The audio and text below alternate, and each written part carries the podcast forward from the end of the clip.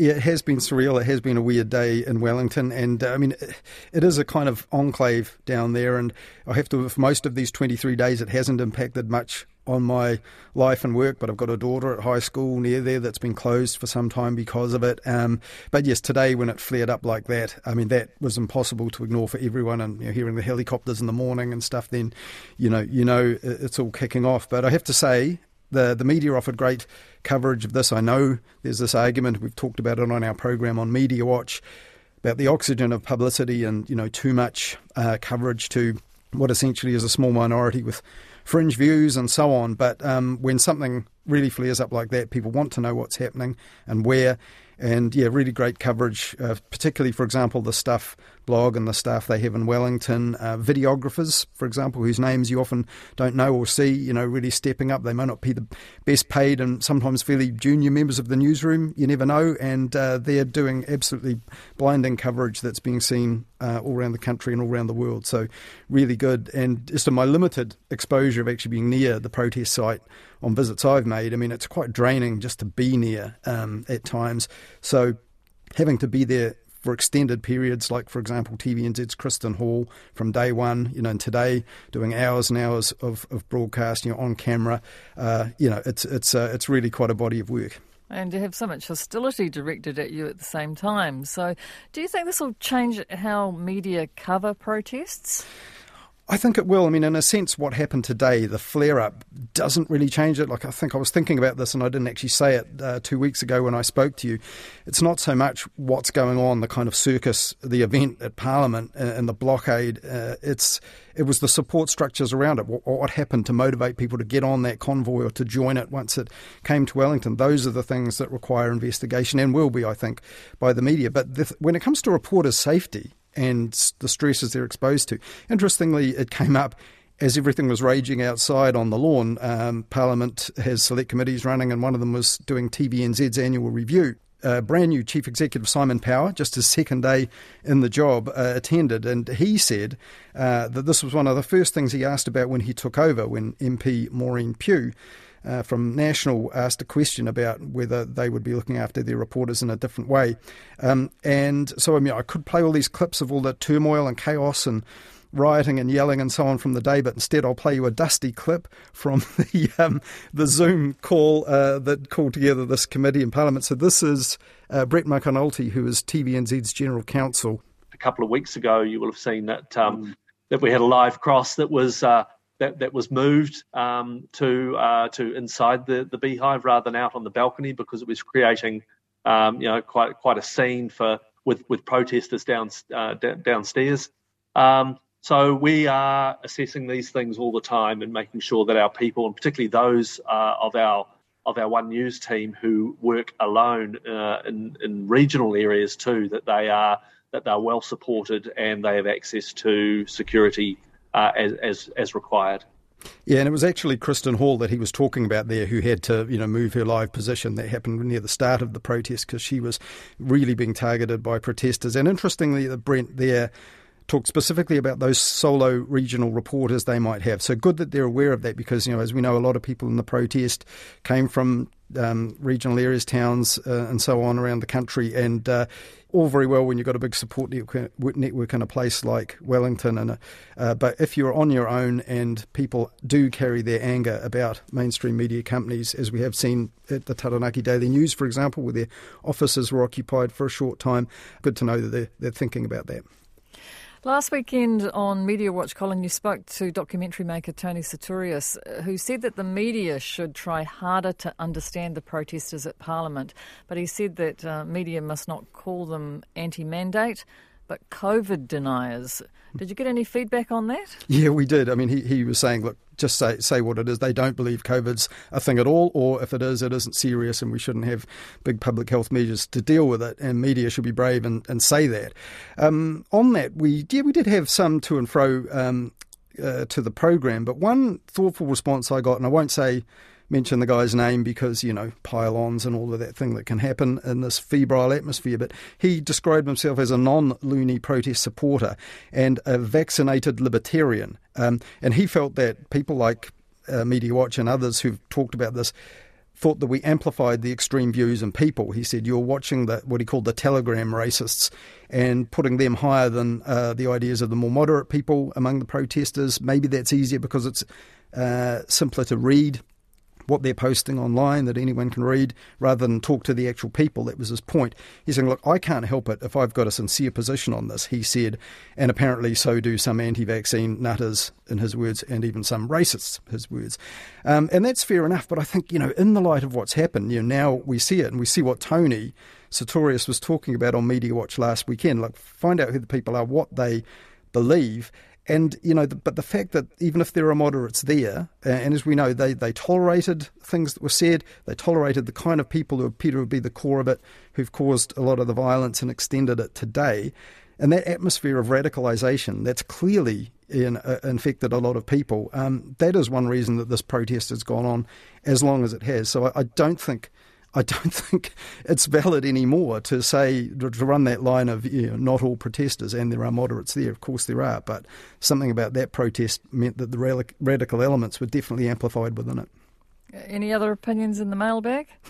yeah, one from Sean Plunket, uh, founder of the new media platform, uh, The Platform, and he wasn't impressed. Uh, he reckoned uh, Media Watch's coverage was um, sounded like a conversation at a Kelburn academics fondue party and I've never actually been to one of those. So, does anyone not, eat fondue these days? I don't think. I think it's, was it 1970s was the cut-off point for that. I don't know, but I guess yeah, his point is he thinks it's all a bit rarefied and esoteric, I suppose. But I think he was disappointed that there was no mention of his outform, outlet, the platform, and coverage that they'd done. He went down and did talk to uh, protesters and formed a view that some of them were moderate and maybe they'd been mischaracterised. But they did do a survey of. Um, of people. They'd commissioned Curia Research, the polling company, to talk to some of the protesters there and to try and draw a bit of a profile about their political leanings and so on. And that was picked up by the media. So that's something other than publishing opinion pieces on their website, which is mostly what they'd done up to that point, that uh, is newsworthy and did sort of move the debate on a bit. Uh, and interestingly, he published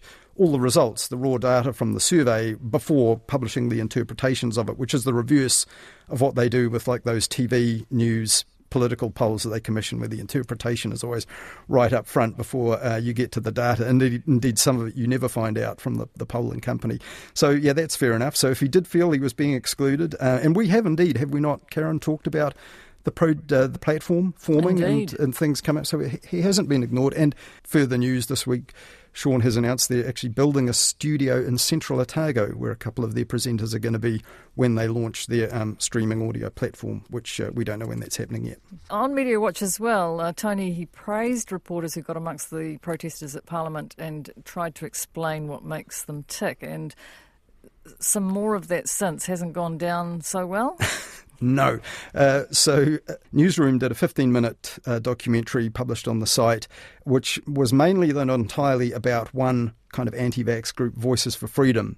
And this was by the veteran TV current affairs show reporter um, Melanie Reid, uh, who's been with Newsroom from uh, the start of their as their head of investigations and video. This was funded by the Public Interest Journalism Fund, which is one reason why uh, it's got people's backs up. They said, We've decided to give one group who are vaccine and mandate focus their say. And Voices for Freedom has since said it's been delighted with its first interaction with the MSM, but Newsroom has faced heavy criticism in recent days. They haven't publicly responded to it yet for pretty much giving this group, which runs a lot of misinformation, uh, that wasn't the only effort to try to portray protesters up close. There was one in the Herald last weekend. Yeah, and I think this is one you'd have to file in the category of um, dated badly. Uh, this is the cover story actually in the Canvas magazine uh, in the Weekend Herald, uh, and the editor Sarah Daniels set the article up as who are these people? Uh, journalist Amanda Saxton slung her hammock, camped out, and, and, talked to the protesters. Insight is timeless, she says, and this is a fascinating insight into life on the ground at the protest. Was it fascinating? Well, it was interesting. Uh, it was vivid, but it was really flawed because, um, it, I mean, it read more like the account of a, a first person account of someone who was a participant in the protest, like a, um, you know, an unvaxxed nurse who chucked in her job or something and, and gone to join the, the protest. So it, it, wasn't really analytical. She described a lot of things. She mentioned the misinformation and the crazy views some people had and some of the really unsavory, the anti Semitic stuff and, uh, and all of that, but kind of just skated over it. And she wrote about, you know, I really want, this is a quote, I really wanted to sleep in a parliamentary pohutukawa, so being there overnight made me feel like I was part of something big, an imposter, but present. I revelled in my view of the beehive uh, behind a canvas shanty town. You know, so would be novelist? Yeah, well, I don't know. I mean, pretty rose tinted, but imagine you picked that up today, you know, been sitting in your coffee table, you looked at it now. There's a photo of her on the front with her hammock, you know, all nice and clean. And, you know, and of course now that's a, a you know, a, a, a smoking wasteland. Um, so, you know, great that you had a camping great time out. But the problem with it really was that you know, it's supposed to be this sort of embedded insight and see what we can do. She talked about now I understand vaccine hesitancy better, but you don't need to go to Parliament to understand why some of these people feel that they have reasonable doubt about the vaccine because they've read cherry picked research and listened to their friends and gone on Facebook and so on. And, you know, she tagged it as um, Freedom Farm. Melanie Reid and her thing called it uh, Freedom Village. But, you know, that Parliament thing, as we saw today, it wasn't a farm. It's not. It's not a sustainable thing. It was a kind of like a reservation. Um, there was all that stuff they built around it. It was nothing without all the cars supporting it um, and stuff being trucked in. Uh, you know, so to paint this picture of it as some sort of great organic community that they built, um, yeah, I think if you read that article today after the scenes uh, that we've seen in the last, um, you know, 18 hours or so, it, it, seems to me extremely naive. And, you know, like I say, she didn't shy away from people going on about the Great Reset and other racist conspiracies, but didn't seem terribly bothered by it. And, you know, it's fine to be not judgmental where she was determined to be, but you've got to recognize that this was an environment being created where, you know, people were horribly misinformed and pretty much radicalized. And the, the article really didn't do that. Or, or, look at how, how is this thing going to end? These people are determined to be here. She didn't think ahead to what was about to happen just, you know, three, four days later.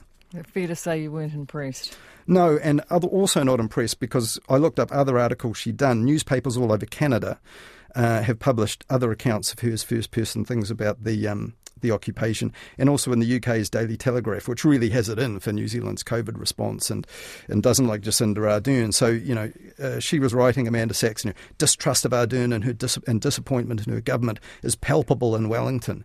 Um, well, sure, but, you know, the feeling around the rest of the city is not sympathetic to the occupation. Um, she was talking about, she really overstated the public um, support for anti mandate sentiment and, you know, um, didn't make mention, in fact, in her, in those other articles printed in Canada and the UK, of, you know, the Trumpism, the intimidation on show, you know, the presence of things like counterspin. None of that was mentioned, let alone, you know, the weariness and irritation of most Wellingtonians who were not spending time at Camp Freedom.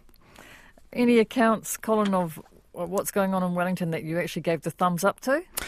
Yeah, a lot better. Um, Stuff's Florence Kerr, who I think is based at the Waikato Times, she did a great story quoting from police who were saying, um, one, in fact, one cop said, look, a majority of these people are disaffected. A lot of them need mental health support. These are ones who've been left there after three weeks. A lot of people joining the protest because they want to be part of something.